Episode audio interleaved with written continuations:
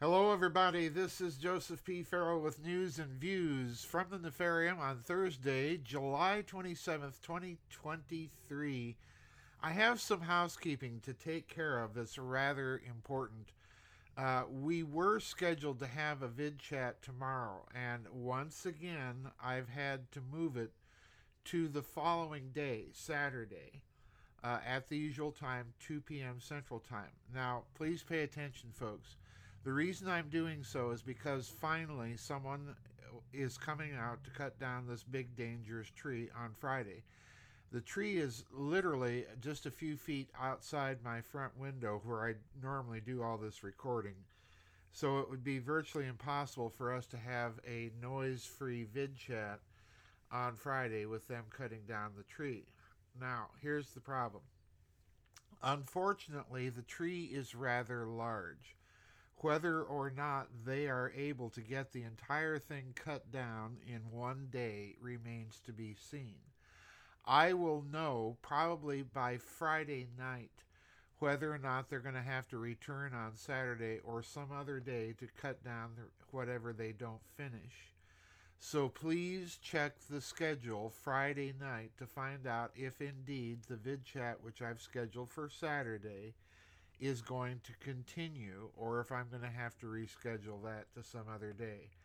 Again, folks, I am truly thankful for your patience through this awful year of storms and weather interruptions and constant uh, interference with our vid chat. But please just bear in mind everything passes eventually, and hopefully we'll get uh, we'll get beyond this period of time and back to our normal schedule on a fairly consistent basis.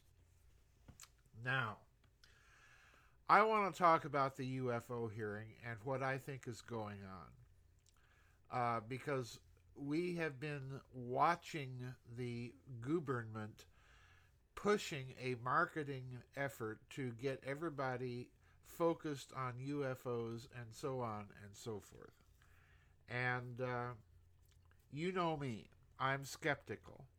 Not necessarily of the UFO issue, but I do think that specific UFO claims have to be investigated, the arguments for them and against them scrutinized, and so on. Um, you'll notice that there is something that has not occurred in any of these now government promoted, media promoted UFO splashes, and we'll get back to that in a minute.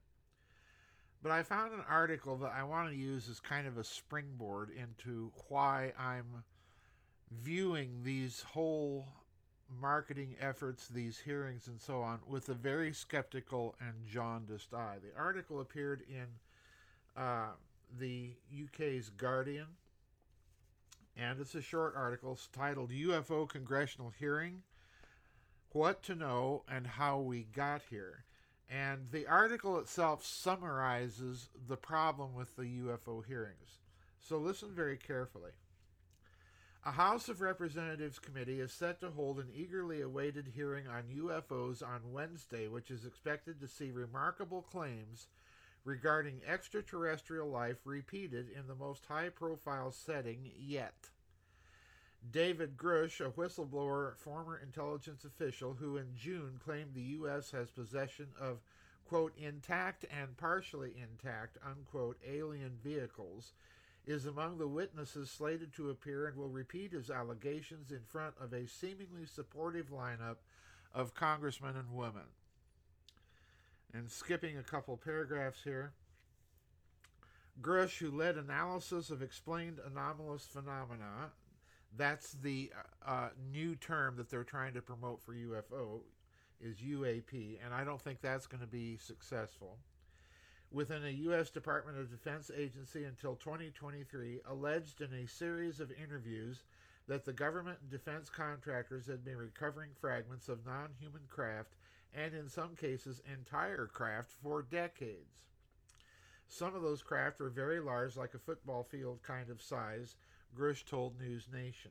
He added that there had been malevolent events connected to UFOs. Grusch has not seen the alien craft himself, but said in an interview with the Debrief that his claims are based on, quote, extensive interviews with high level intelligence officials, unquote. And gee golly gosh, folks, intelligence officials never lie, do they?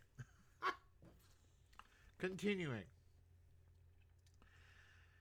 Uh, has there been a smooth path to this hearing? Not really.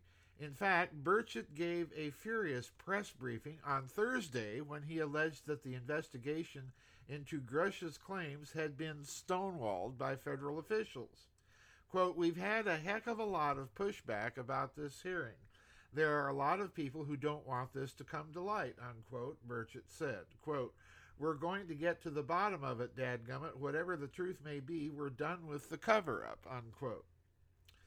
After Grusch initially aired his claims, the U.S. Defense Department told News Nation it had not discovered, pardon me, any verifiable information to substantiate claims that programs regarding the possession or reverse engineering of any extraterrestrial materials have existed in the past or exist currently. Burchett has also said the U.S. has evidence of technology that, quote, defies all of our laws of physics, unquote, and speculated that the extraterrestrial craft could be dangerous. If they're out there, they're out there, and if they have this kind of technology, they could turn us into a charcoal briquette, Burchett said. And that's the article, folks. Now, you'll notice a number of problems with it. Number one, there is a an overwhelmingly unconvincing lack of specific details.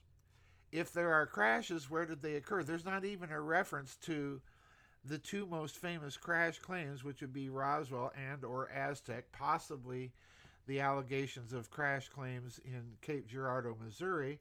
There's no reference to the Kecksburg Bell. There's no reference to anything other than they have been trotting out the story about Benito Mussolini who established a UFO research agency in fascist Italy prior to the outbreak of World War II. Now, folks, I reported personally myself, I reported on the Mussolini angle to all of this in my book Reich of the Black Sun, which was published way back in 2005. And other people had reported on the same thing before then. So, in other words, what is one of the most convincing uh, bits of evidence or data that I think you need to put in your evaluation of these congressional hearings is the fact that those of us who have been researching in areas either directly connected or immediately affecting the field of ufology have been talking about these things for years and we have been trying to up the bar of argumentation and proof to a, a, at least an academic level or at least a level that legally would establish a prima facie case for evaluation at a formal trial. This this is the standard at least that I've been trying to follow. Now, you'll notice something else then about this article. The article itself is a microcosm of what we see going on in these debates. Not only is there a lack of detail, but also there is a stupendous lack of reference to the history of the problem of the UFO and to the history of the field of the study of UFOs, which has, of course, been going on at least since the end of World War II, and in some cases, you could argue that the beginnings of this problem go back to the airship mystery of, of the 19th century. So, in other words, what we would expect is at least a passing reference to some of the arguments advanced by the more reliable researchers in those fields. But finally, you'll notice something that disturbs me the most about these hearings. And that is that in addition to the lack of data, what we have in effect are a bunch of people getting in front of the cameras in front of Congress and telling us unsubstantiated stories based on what a lawyer would call hearsay evidence. In other words, what Congress has been turned into is if you go back to our secret space program conferences, one of the things that we deliberately tried to do in those two conferences was to change the conference culture. Because UFO congresses and conferences had become nothing but places where people would come to listen to other people tell stories about their abduction experience or their contact experience or so on and so forth. There was very little solid argumentation, very little examination of the claims of technology, very little argumentation regarding some exotic or, or disregarded or suspected principles in physics that might be a clue as to how these things function, and on and on we could go. In other words, what I'm arguing is that with these hearings, Congress itself has taken over the role of the UFO Congress. And by featuring storytellers, which is essentially all that they've done, by featuring them, they've gave the con- given the congressional governmental stamp of approval to this type of what has passed in the past for UFO research. Now, don't get me wrong, I'm not saying that the storytellers don't have a place in the field. But what I am saying is you need to gather those stories, weigh the merits and demerits of each one, and enter them into a larger database of of reports about UFO flight characteristics, any potential technologies that may have been recovered. In other words, this is a complex phenomenon that needs careful argumentation. If you look at the videos from the Secret Space Program conferences of 2014 and 2015 and compare them to what's going on in these congressional hearings, I think you'll come to the conclusion that at those conferences, the bar of argumentation and evidence was much, much higher than what we saw coming out of Congress.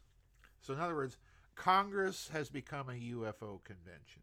No more need to trek off to the Southern California desert, to the Integratron or Joshua Tree, to listen to your favorite UFO people spin stories about their latest abduction experience. No, you can you can tune in to C-SPAN and see it in Congress. Congress has become a UFO convention. And this to me is profoundly disturbing because it means that you're going to have the aura of official approval around shoddy research methods and unsubstantiated claims. That's the problem. Where's the beef? Now, the question is why has all of this been happening in the last two to three years? Well, I suspect part of the problem or part of the answer to that question is the financial mess and the geopolitical mess that the Western leadership has put the West into. Just think of this nutty war in the Ukraine and the provocation, which was completely unnecessary, the provocation of Russia into starting it. Um,